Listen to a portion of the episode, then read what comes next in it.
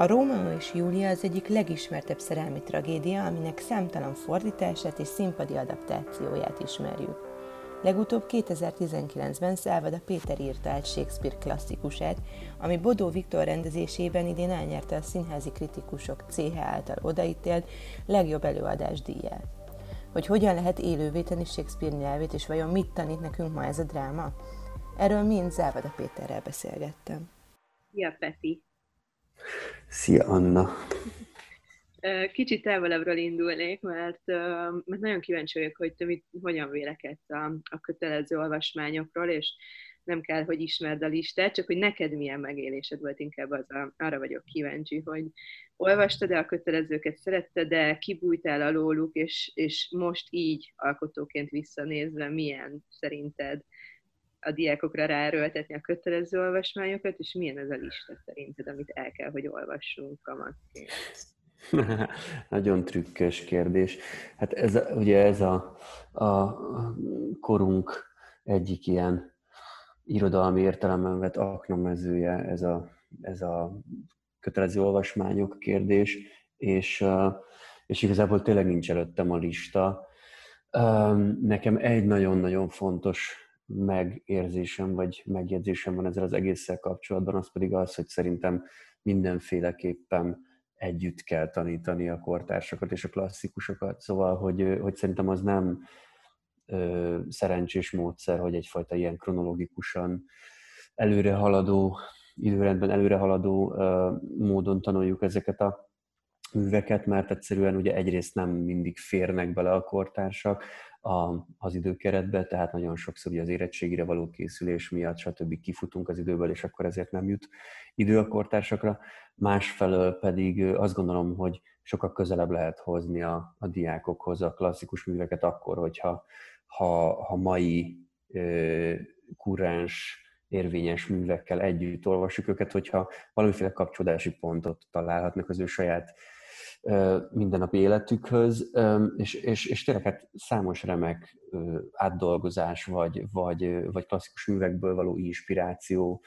létezik, nem utolsó sorban például a színházakban, tehát hogyha egy, egy, egy klasszikus görög drámának mondjuk egy mai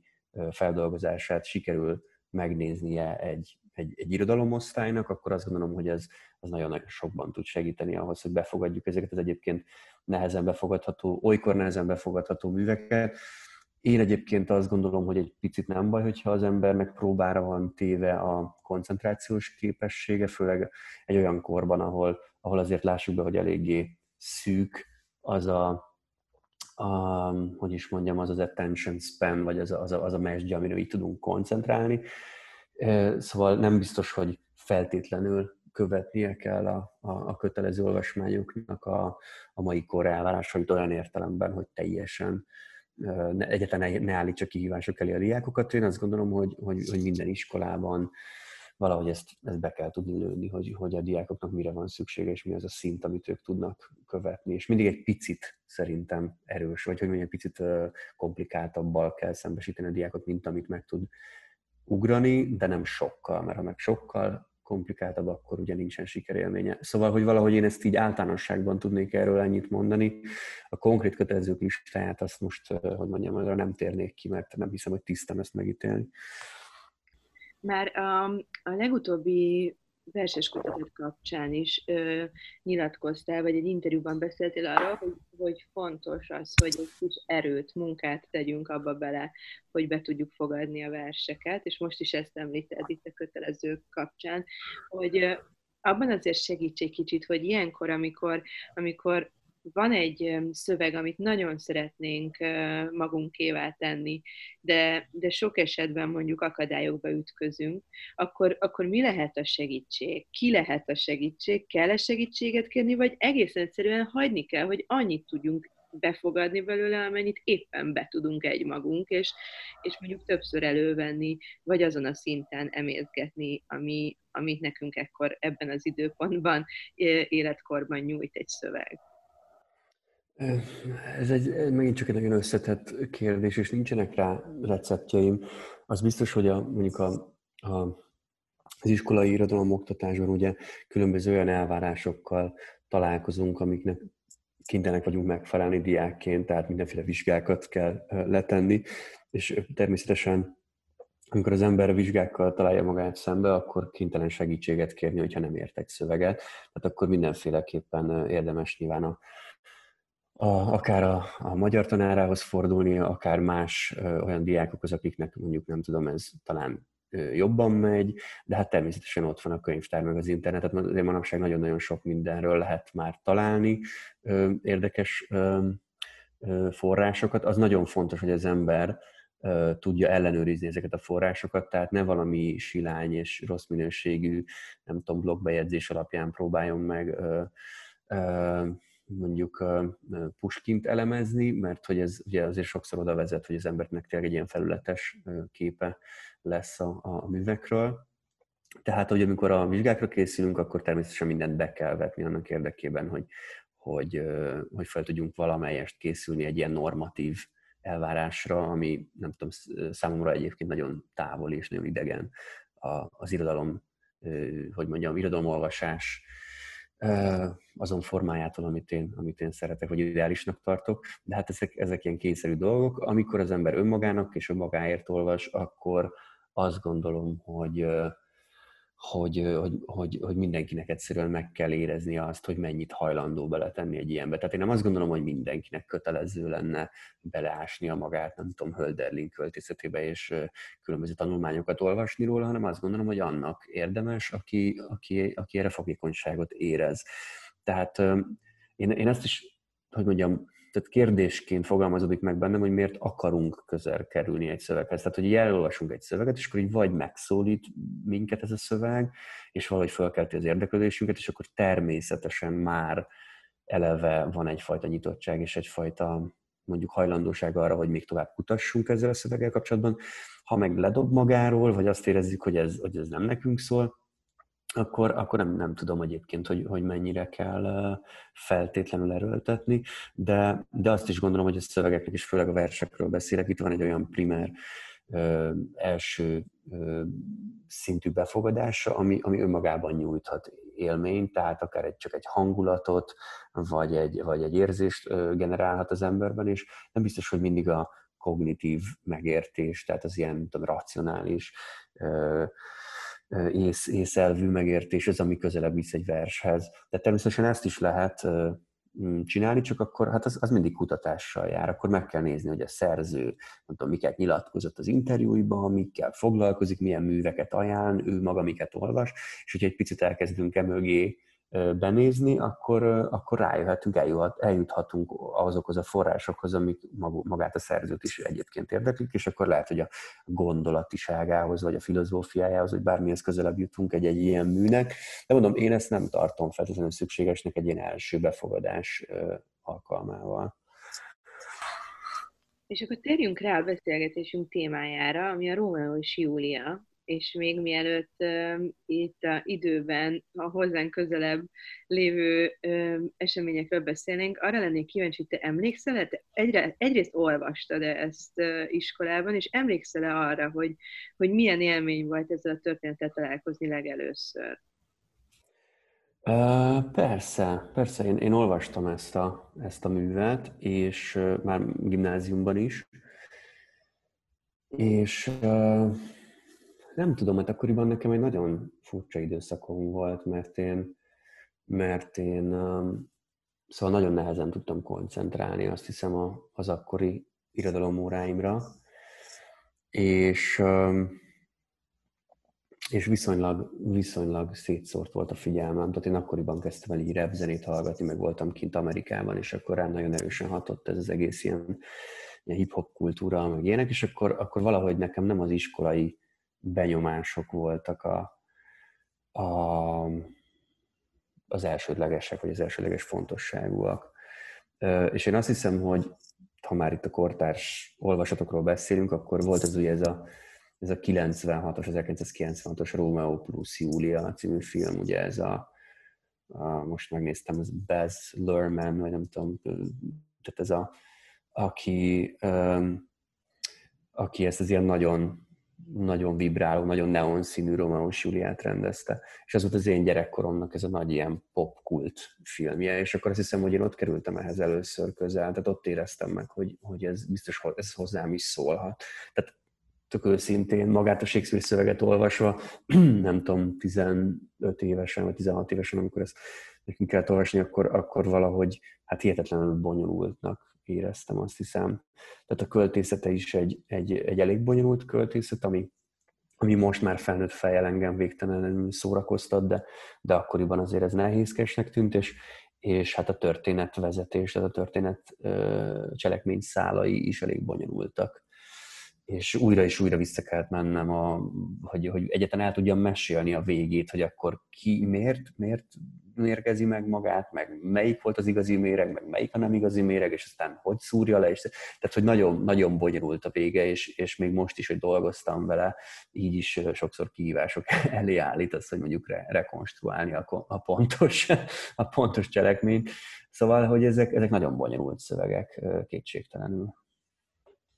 bonyolult szöveg, de mégis azt mondod, hogy, hogy olvastad, és utána a filmet is megnézted, és, és azért a történet megragadott, ha jól értem, valamennyire, még ebben a kamasz nagyon fura létben is, hogy, hogy neked mi volt az a két-három ilyen fontos nem is tudom, nem, nem pont, meg történés, hanem ahogy, ami téged megérintett a, a cselekményből, vagy szereplő, vagy mozzanat, vagy mi az, ami, amibe tudtál kapaszkodni, vagy ami berántott téged ebbe a történetbe? Hát azt hiszem, hogy, hogy elsődlegesen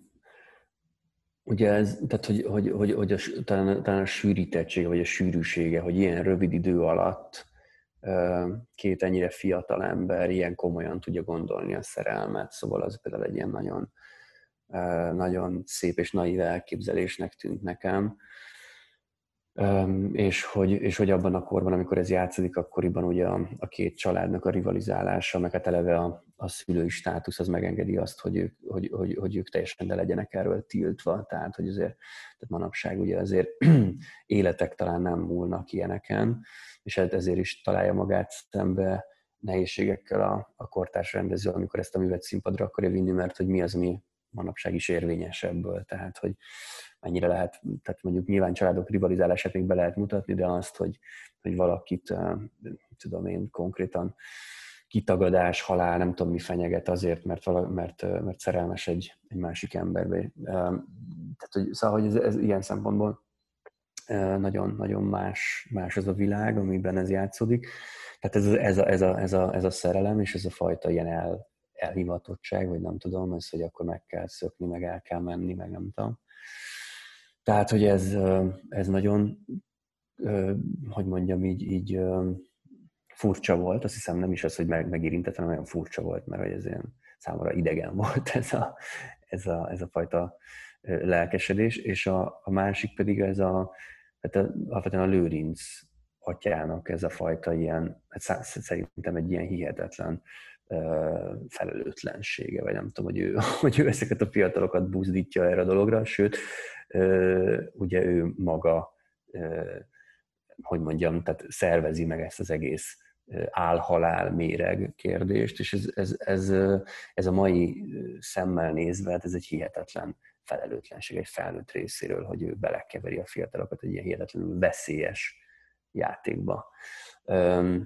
Hát nyilván ez egy, ez egy nagyon realista értelmezése most ennek a történetnek, amit én mondok, tehát hogy ilyen nagyon erősen a mából és nagyon erősen lélektanilag nézem. De azt hiszem, ezek, ez, ez a két dolog volt, amin így, amin így nagyon megütköztem. Um, igen. 2019-ben mutatták be az Örkény Színházban a, az átiratot, a Kertész utcai Shakespeare amit Bodó Viktor rendezett. A te szerepedre is mindjárt rátérünk, vagy munkádra, de nagyon érdekel, amit, amit említettél is, hogy ez a szöveg ez, az 1500-es évek végén íródott, és, és hát az egyik legismertebb szerelmi tragédia gyakorlatilag a, a, az irodalomban, meg a dráma irodalomban. De hogy mit tud 2019-ben mondani itt, itt Budapesten a Rómeós Júlia, hogy mihez, mi, miből akartatok kiindulni, mi, miért ezt vettétek elő, ezt a történetet? Ez megint egy, egy trükkös kérdés, mert ez a miért ezt vesszük elő, hogy mondjam, a kortárs színházi üzem működésének esetében ez, ez mindig egy ez mindig egy trükkös kérdés, hát legtöbbször azért ezt veszik elő, mert, mert a nézők ezt ismerik, és erre fognak bejönni. Tehát a Shakespeare nevére minden bizonyal megtelik a nézőtér. Ez sajnálatos is, mert már nem az, hogy megtelik, hanem az, hogy csak az ilyen nagyon ismert nevekre telik meg. Tehát újra és újra Ibzent, Moliert, Shakespeare-t játszunk, játszanak, Csehovot, tehát, hogy kb. ez a négy név az, ami fontosan cirkulál, természetesen vannak ezen kívül üdítő kivételek, de hogy mindig ezt a négy szerzőt veszik elő, hogyha az a kérdés, hogy egy évadon belül biztos, hogy kell lenni valamelyiknek a négy közül a nagy színházakban, mert egyszerűen ez, ez biztosítja a néző számot. Uh, nyilván nem véletlen, mert ezek nagyon jó, jól megírt uh, drámák általában. Úgyhogy én ezt nem tudom, hogy pontosan a Viktornak miért esett a Róma és a választása, ebben én nem voltam bevonva, tehát én már kész tényekkel élettem állítva, amikor, amikor ő azt mondta, hogy, hogy Róma és szeretne csinálni. De hogy mi érdekelte benne, az, az akkor derült ki számomra, amikor leültünk a kelet kávézóban először beszélgetni a Viktorral erről a, erről a készülő anyagról, és, és ő megkérte engem, vagy megkérdezett, hogy, hogy ki tudnám-e gyomlálni belőle a költészetet. Na most ez, ez nagyon vicces volt, mert egy, én alapvetően azért versekkel foglalkozom, és nekem pont hogy a költői nyelv az, ami, ami mindig egy, egy hogy mondjam, hogy valahogy benne van a, a, a figyelmem homlok terébe, tehát én ezzel foglalkozom. És akkor a Viktor ennek ellenére azt kérte tőlem, hogy én ebből gyomláljam ezt ki. Nyilván ez azért van, mert Viktor vagy jobban ismeri az én kezdetfiai is munkásságomat, tehát hogy a, a, a repzenekar időszakát, ahol, ahol mi nagyon utcai dobott szlenges szövegeket írtunk, és tudom, hogy azt a Viktor eléggé kedvelte, és akkor a mai napig szokta ezt nekem mondani, hogy, hogy tudom, miért kell abba hagyni, mert tudom, különböző ilyen, ilyen ugratások és hogy ő azt szerette volna, hogyha ez a nagyon veretes, patinás költői szöveg, ez valahogy visszatér egy ilyen, egy ilyen nagyon keresetlen és durva utcai nyelvhez. És akkor erre kért meg engem. És hát olyannyira, hogy, hogy eleve a szöveg testet azt nagyon le kellett, tehát redukálnunk kellett, mert, mert, hogy, mert nagyon hosszú, és, és Viktornak csak bizonyos jeleneteknek bizonyos tört részei voltak azok, amik, amik igazán felkeltették az ő figyelmét, tehát ne, itt nem ez a zúduló, ár, áradó szövegfolyam volt az, ami őt lenyugodta, hanem, hanem alapvetően az igen, hogy hogyan lehet ezt a mában megjeleníteni. És hát akkor szembe találtuk magunkat az imént említett kérdéssel, hogy akkor vannak ilyen rivalizáló családok, ezek szerintem a mai napig abszolút érvényesek, tehát hogy itt lehetnek ilyenek elég csak az ország megosztottságára gondolni, de egyébként azt gondolom, hogy, hogy, hogy olyan környezetben, ahol mondjuk a mindennapi túlélés a tét, mondjuk egy ilyen egy alacsonyabb, hogy mondjam, kereseti rétegben, tehát a szegényebb társadalmi rétegekben, ott abszolút lehetnek ilyen családok, akik mondjuk nem tudom, inkább az egyik területen uralkodnak, a, másik területen egy másik, a kerületnek egy másik részén a másik, legyenek itt szó, legyen itt szó bizniszről, vagy politikai befolyásról, vagy bármi, ezt mi egyébként nem fejtettük ki, tehát ezt rábíztuk a néző képzeletére, de hogy az egész az ugye a Kertész utcában egy létező autómosóban játszódik, ahol Viktor uh, vitte mindig mosatni az autóját, és ez egy hihetetlenül jó tér volt, és neki innen ugrott be, hogy ezt oh, itt, itt kéne járni, milyen viccesen, ha itt játszódna Romeo Júlia. Tehát ez, tehát ez egy létező tér, és Schnabel itt a díszlettervező tényleg onnan vette le, majdnem, hogy egy egyben ezt a teret. Um, Úgyhogy ez, ez, ez így alakult, tehát a, a rivális családok azok megvoltak, és akkor Nyilván itt erről kellett gondolkodni, hogy igen, hogy lehet-e, hogy még man, hogy manapság két fiatal tényleg ennyire naivan egymásba szeressen, és, és, és meg, akarjon, meg akarja uh, hekkelni a, ugye a családnak a, az akaratát, vagy a szülők akaratát. És, és hát akkor bejött ez, hogy, hogy hát bejött ugye a, a tudatmódosulás, meg a drogok kérdése, nem utolsó sorban a Merkució kapcsán és a MÁB monológ kapcsán, ami az egyik leghíresebb monológia ennek a, ennek a darabnak, ami egy ilyen látomásos, ilyen furcsa, romantikus, burjánzó szöveg,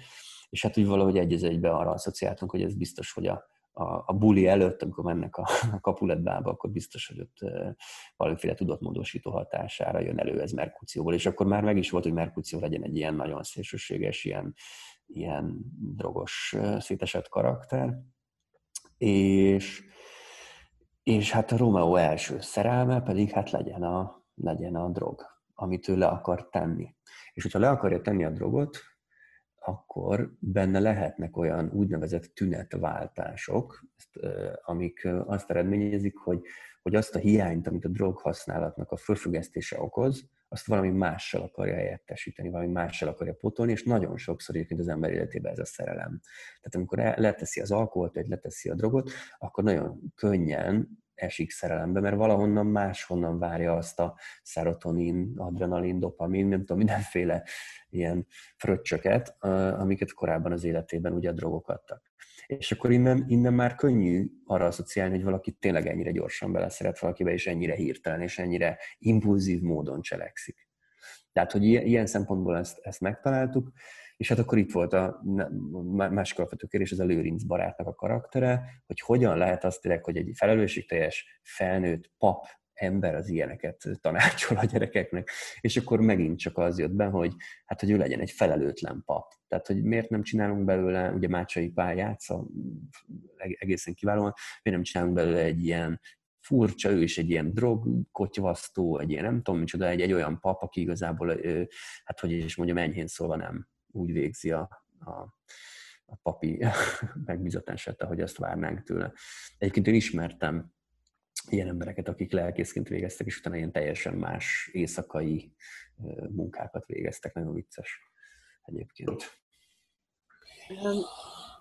egy ilyen álnaív vagy naív kérdésem van, de nagyon érdekel, hogy, hogy te nem először nyúltál Shakespeare szöveghez, mert az Ahogy tetszik, pedig 2016-ban mutattátok be a katonában Kovács D. Dániel rendezésében. És itt, itt, itt a Kertész utcai esetében még a, a címben, az írásmódban is belenyúltok Shakespeare nevébe, és nagyon érdekel az engem, hogy, Persze szövegekkel foglalkozol nagyon régóta. Persze színházzal is foglalkozol, tanulod, tanítod, régóta dolgozol most már színházban, de hogy mi kell ahhoz, bátorság, vagy, vagy nem is tudom, mi kell ahhoz, hogy ilyen szinten szedj szét valamit, egy ennyire klasszikus és ismert művet, és nyújj hozzá te magad, és ez, ez, ez egy ilyen romantikus kérdése a részemről, mert ez a te munkád, gyakorlatilag ez, ezért kérnek téged fel, és ezért ezért ülsz oda a géphez, hogy ezt a munkát végezd el, vagy ennek van bármi létjogosultság ennek a kérdésnek, mert hogy tényleg azért az ember kicsit félve nyúl hozzá ezekhez a klasszikusokhoz. Igen, a, a név írásmódjára válaszolva, ez, ez ezt újra leellenőriztem most, hogy ez tényleg az, az volt a helyzet, hogy ugye fölmaradtak különböző ilyen jogi uh, iratok, a, a, ugye az 1500-as évekből a, a Shakespeare családnak a, a különböző uh, tevékenységeiről, és hogy, hogy akkoriban a, a családneveknek az írásmódja az hihetetlenül változékony volt. Tehát, hogy nagyon, ők maguk, a család nagyon-nagyon sokféleképpen írta le a nevét, és az apja, Shakespeare apja, többször használta ezt az írásmódot, amit mi átemeltünk a címbe. Tehát ez az X-es írás, ez, ez valóban megjelenik jogi iratokon a korban. Szóval, hogy ezt nem mi találtuk ki, hanem itt arról van szó. Alapvetően azért itt az eredet kérdéséről van szó, hogy ez mennyire bizonytalan. Tehát persze sokat tudunk most már Shakespeare-ről, meg egyre többet, nem tudom, folynak a kutatások, de hát még nem tudom, évekkel ezelőtt is voltak mindenféle ilyen fél, félig áll tudományos írta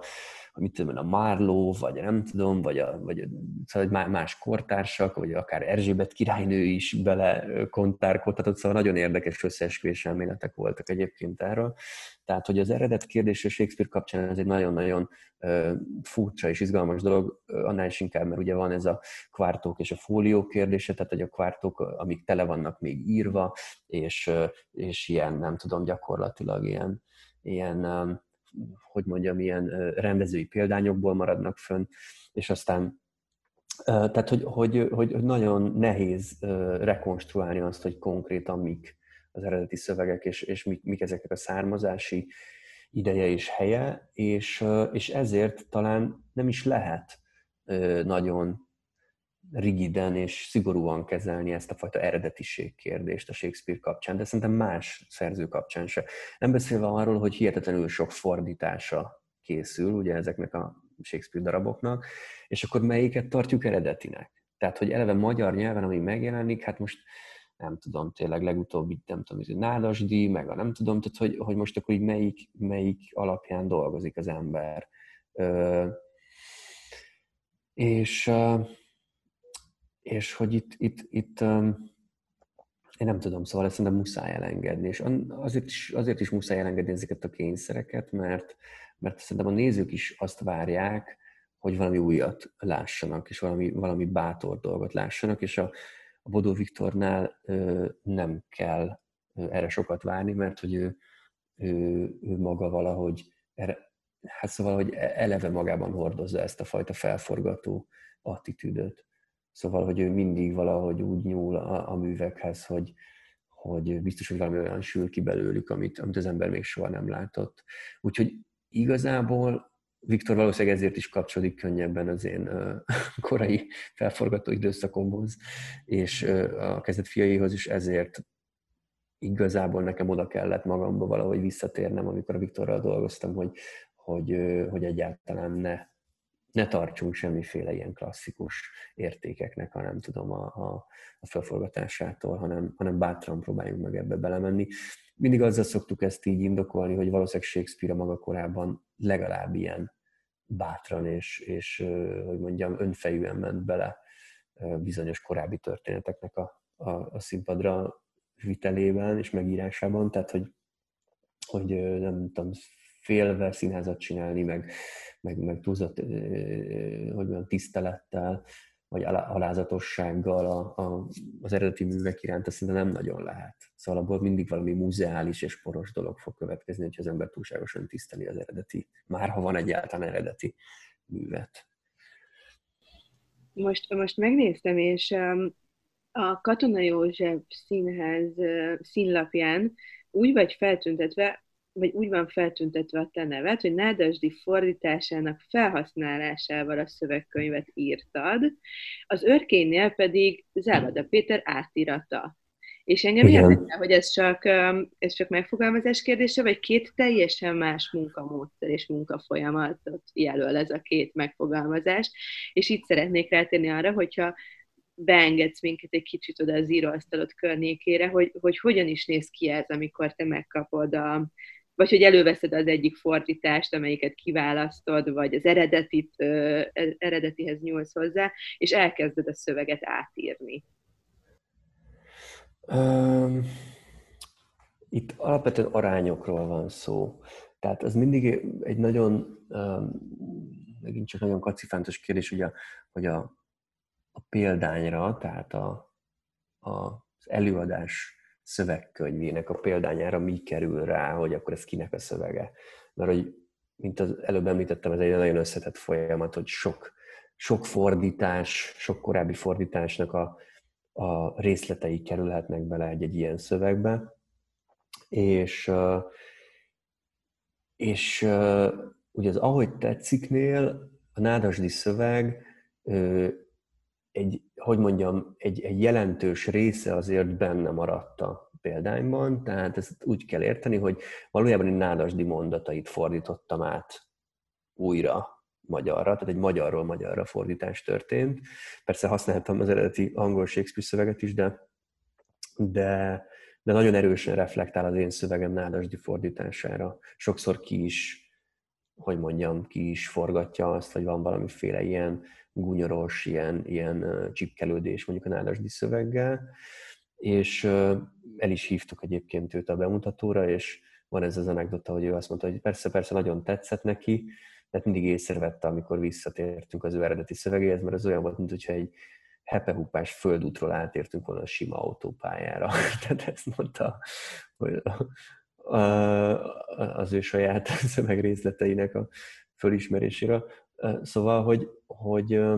hogy azért az erősen kapcsolatot Nádasdihoz. Ez viszont a, a Romeus, tehát a Shakespeare mosónak a szövege, az, az nagyon nagy mértékben elrugaszkodik. Azt kell, hogy mondjam, hogy lehet, hogy egyetlen eredeti mondat se hangzik el, sem a, az angol szövegből, sem a, sem a fordításból, vagy a fordításokból, a magyar fordításokból, amik készültek ebből. Úgyhogy tehát ott, ott, ott tényleg egy ilyen, egy nagyon nyers, nagyon olyan értelemben költőietlen, hogy a szó hagyományos értelmében költőietlen szöveg jött létre,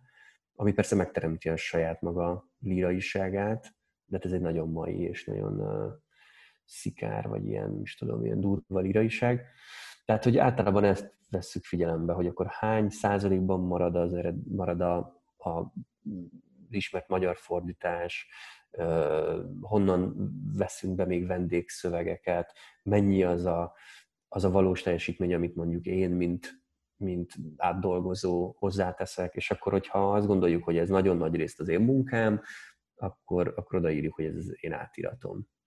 Hogyha meg, ha meg egy, egy, egy, hát igen, szóval, ahogy az előbb elmondtam. Nagyon köszönöm, Peti, és nagyon gratulálok, mert nem olyan rég megnyertétek a színházi kritikusok céhének díját, a legjobb előadás díját nyertétek el ezzel az előadással, amit szerencsére és nagy sajnálatra alig lehet megnézni, mert hogy, mert hogy tele van mindig, és nagyon-nagyon sokan érdeklődnek, és szeretnének beülni rá.